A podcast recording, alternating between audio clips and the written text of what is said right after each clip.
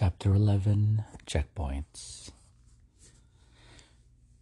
Do all your subplots affect the protagonist, either externally or internally, as he struggles with the story question? Readers don't want subplots just because they're interested in or lyrical or provide a nice break from the intensity of the main action. Although they may be all these things, first and foremost, the reader expects they'll be there for a story reason. So ask yourself even if it's tangential, how does this subplot affect the protagonist's pursuit of his goal? What specific information does it give your reader that she needs to know in order to really grasp what's happening to the protagonist? When you leap into a subplot or flashback, can the reader sense why it was necessary that at that at that very moment? Make sure the logic is on the page, not just in your head. When you leave the main storyline, you want the reader to follow you willingly, not kicking and screaming. When returning to the main storyline, will your reader see things with new eyes from that moment on? You want her to come back to the main storyline feeling as though she has new insight.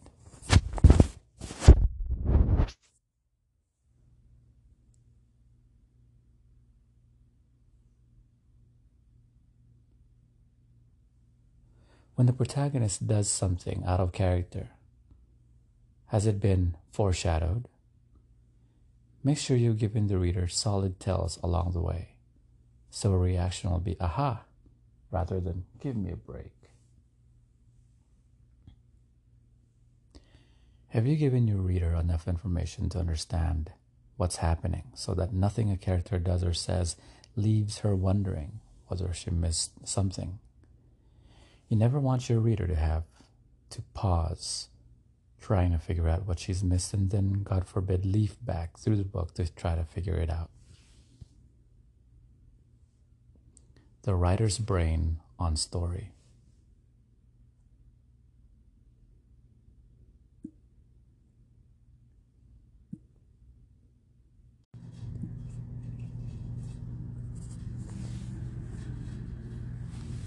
Cognitive secret. It takes long term, conscious effort to hone a skill before the brain assigns it to the cognitive unconscious. Here's the story secret there's no writing, there's only rewiring. Richard P. Hyman, Feynman said, The first principle is that you must not fool yourself, and you are the easiest person to fool. We've spent a lot of time looking at stories through the reader's hardwired expectations. What about ours? How does the writer's brain fit into the equation when it comes to creating a story that leaps off the page. Turnabout being fair play. Perhaps it's time to slit down our own DNA under the microscope for a quick look see. I'll go first.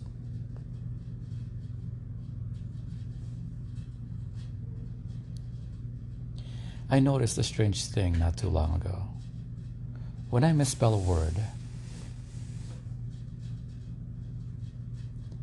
the more I try to figure out how to spell it, the more mangled it gets. If instead I simply retype it without thinking, fast like pulling off a band aid, nine times out of ten it's spelled correctly. For a while I went around telling people that my brain hasn't known and doesn't know how to spell, but my fingers do. Turns out it's my brain, after all, which knows more than I think it does.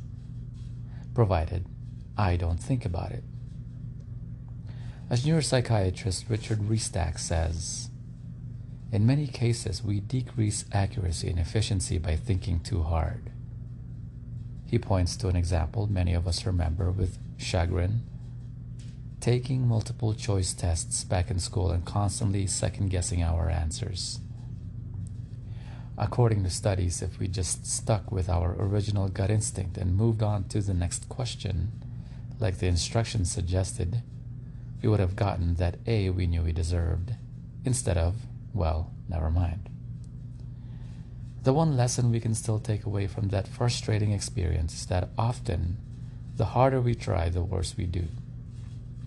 So, does that mean winging it really is the best bet? Should you forget everything we've been talking about and join the ranks of the pantsers? That is, writers who write solely by the seat of their pants? Probably not before you read the fine print.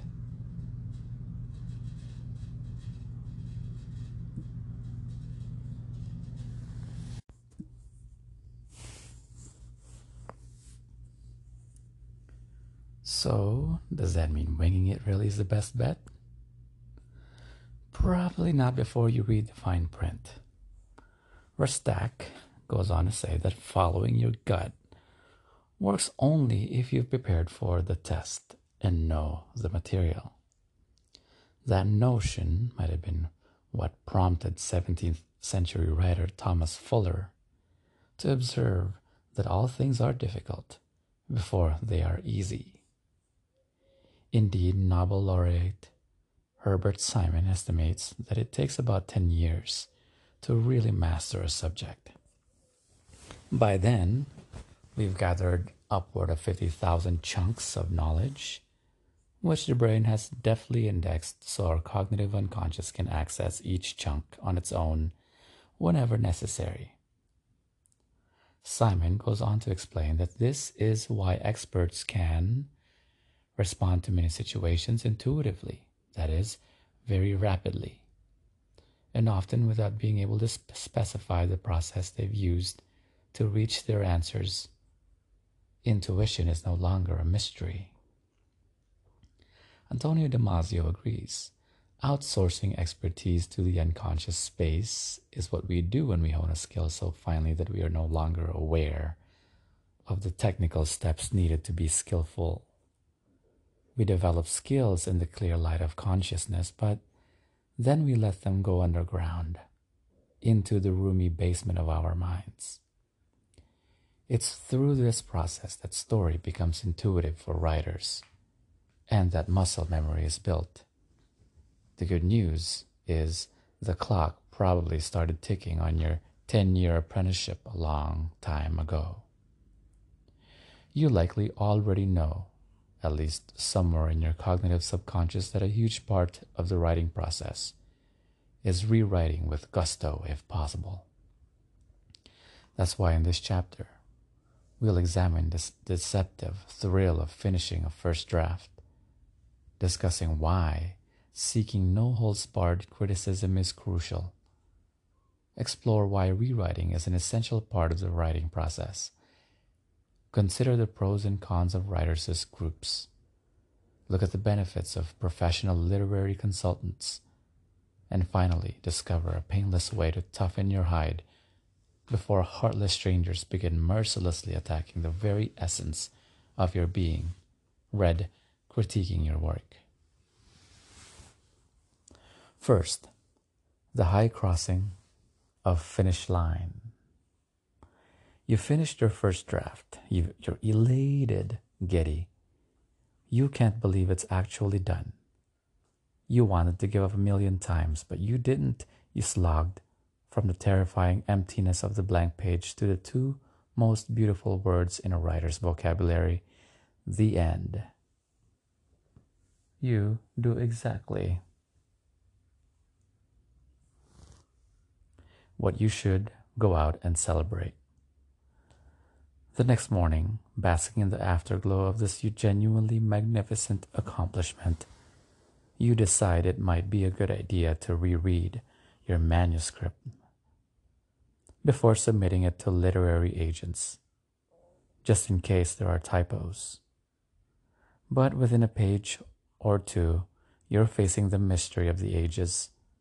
How can scenes that seemed so insanely suspenseful when you wrote them so completely engaging, so downright profound, suddenly sound so flat and banal? Did monkeys get into your computer while you slept? Before you hit the delete key and decide to take up interpretive dance instead, You should know that this happens to everyone. It's important, not to mention reassuring, to keep in mind that writing is a process. It is rarely possible to address all of a story's trouble spots in a single draft, so don't be hard on yourself. It's not you, it's the nature of the beast. If there's one thing every successful writer's process includes, it's rewriting. Talent aside, in my experience, what separates writers who break through from those who don't is perseverance mixed with the wholehearted desire of a zealot to zero in on what isn't working and fix it. Don't believe me? What about John Irving, who said, Half of my life is an act of revision? Or Dorothy Parker, who said, I can't write five words, but I can change seven. Or Caroline Leavitt, author of The Girls in Trouble, who rewrote her ninth novel several times before showing it to her agent then rewrote it four more times based on the agent's notes. The book sold immediately, and then she wrote another four drafts, this time for her editor. Or literary, literary young adult author John H. Ritter, who estimates he rewrites each novel 15 times before publication. Or UCLA, UCLA screenwriting chairman Richard Walter, who reports that former student and exceedingly successful screenwriter David Koepp will happily rewrite for the studios until about the 17th draft, at which point he gets a little cranky. To sum up the point these writers are making, let's turn to Ernest Hemingway, who, with characteristic blunt eloquence, so famously said, At first, all first drafts are shit, which doesn't let you off the hook. It's not a license for unbridled self expression or not to try hard from hard from word one because it doesn't really count. It does big time because from here on out it's the raw material you'll be working with.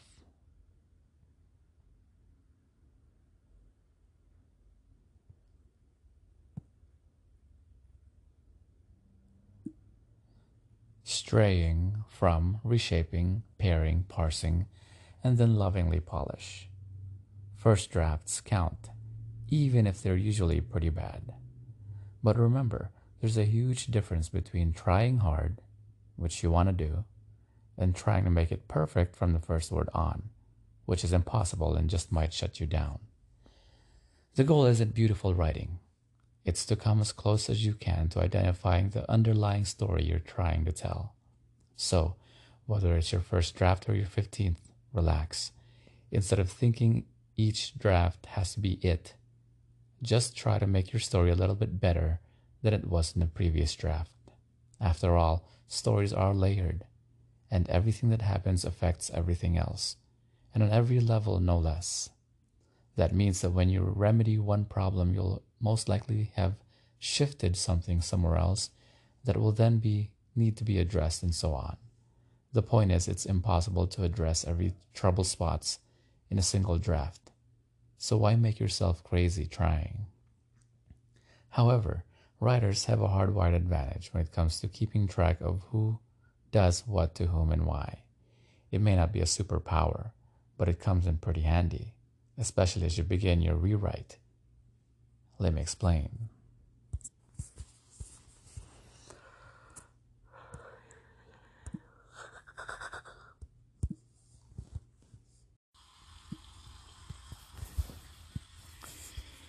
Embracing feedback.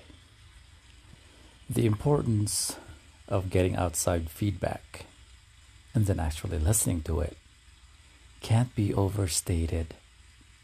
What's more, the trickier still you want to be sure that the person giving you feedback is capable of it.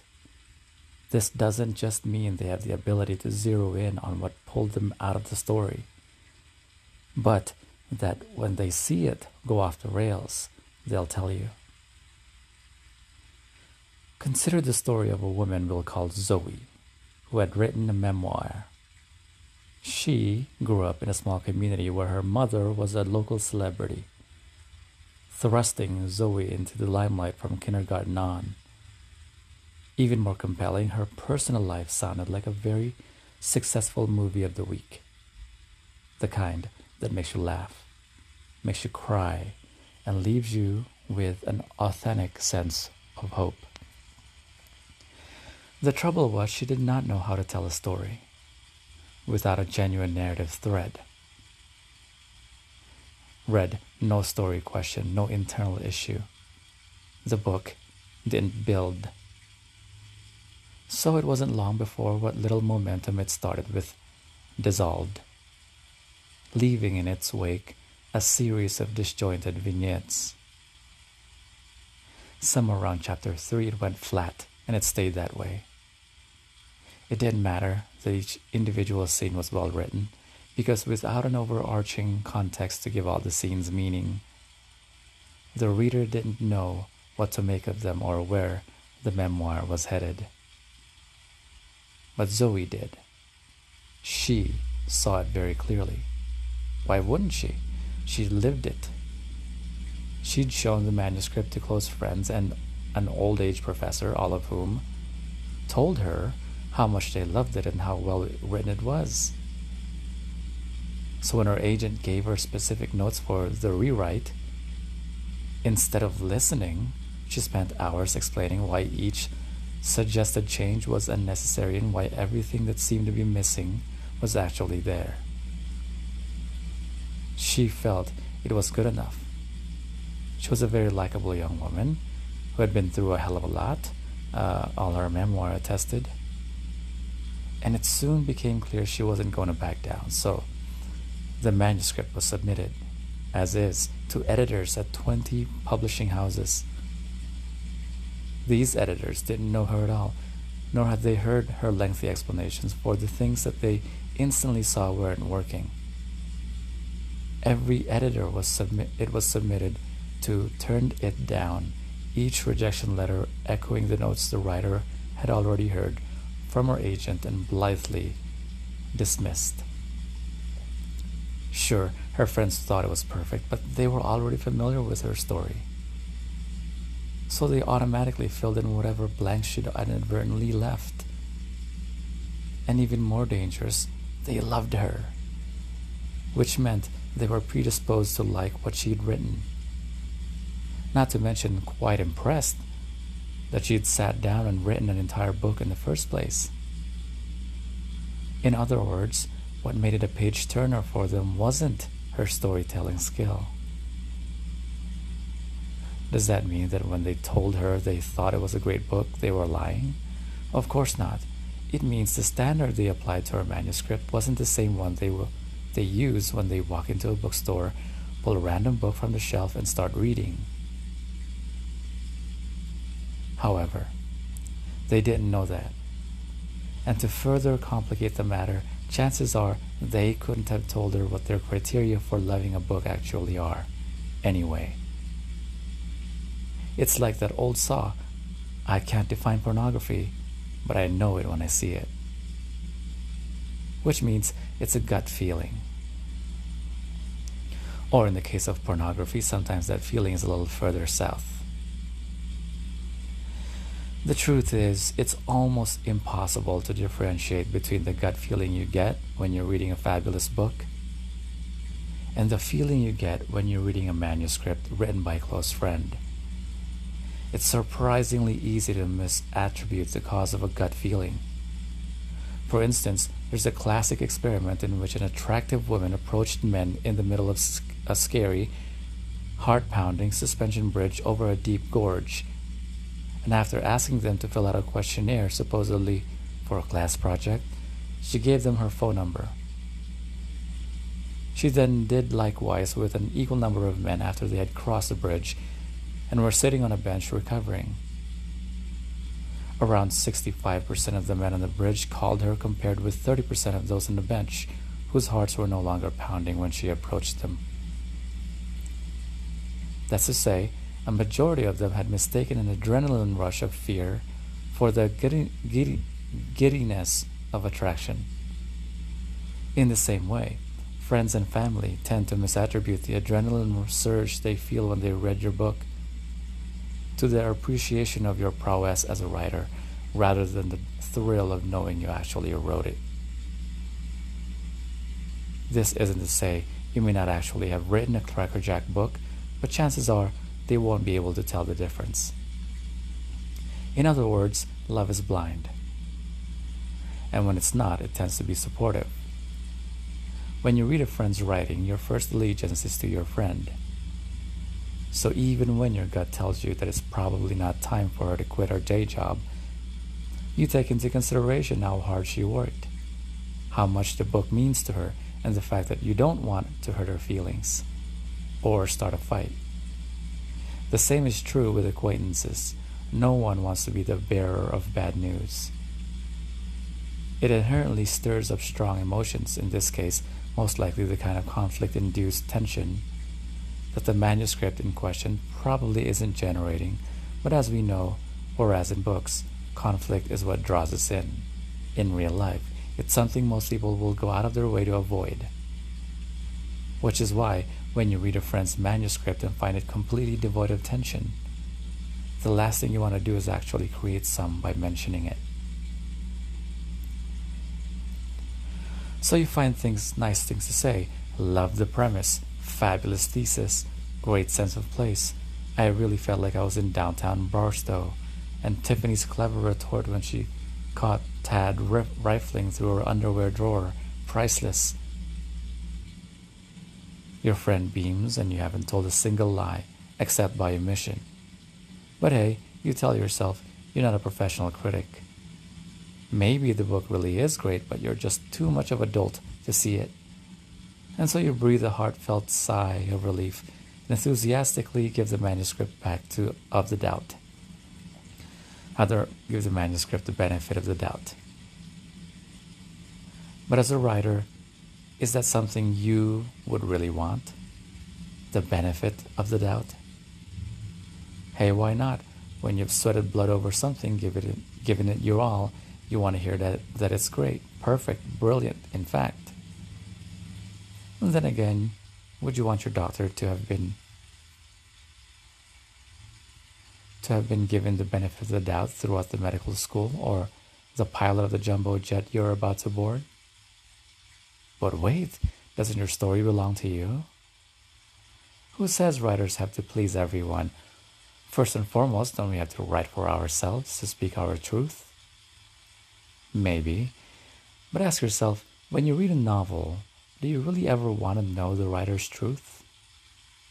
Do you even think about it? The truth we're looking for is something we can relate to ourselves. Writers who focus on their truth tend to forget that as far as the reader is concerned, writing is about communication, not self expression. That brings us to another myth, whose neck we might not want to wring.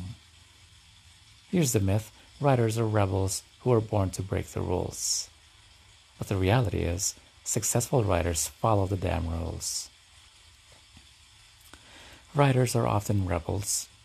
We buck the tide by trade, we have a fresh take on the familiar, and our goal is to translate that vision into a story so others can step into our world. Since we're all about originality, why should we have to follow a tired old set of standards anyway? Can't we just peel the girdle off and breathe freely? After all, we make up stories, can't we make up the rules too?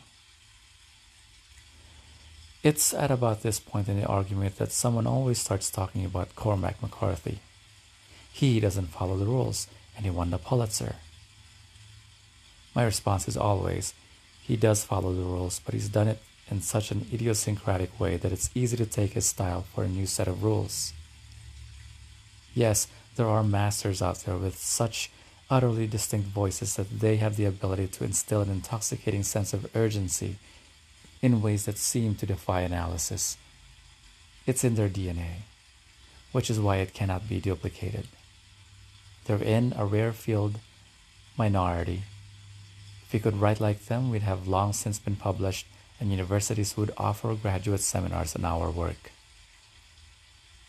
On the other hand, the vast majority of extremely successful writers don't write like them either. And here's something a little more sobering for every successful writer who seems to, to flout the rules, there are millions along the way who try to actually flout them and whose manuscripts crashed and burned as a result. You just never heard about them because, well, they crashed and burned. Chances are they either ignored the feedback they got or worse, never asked for it.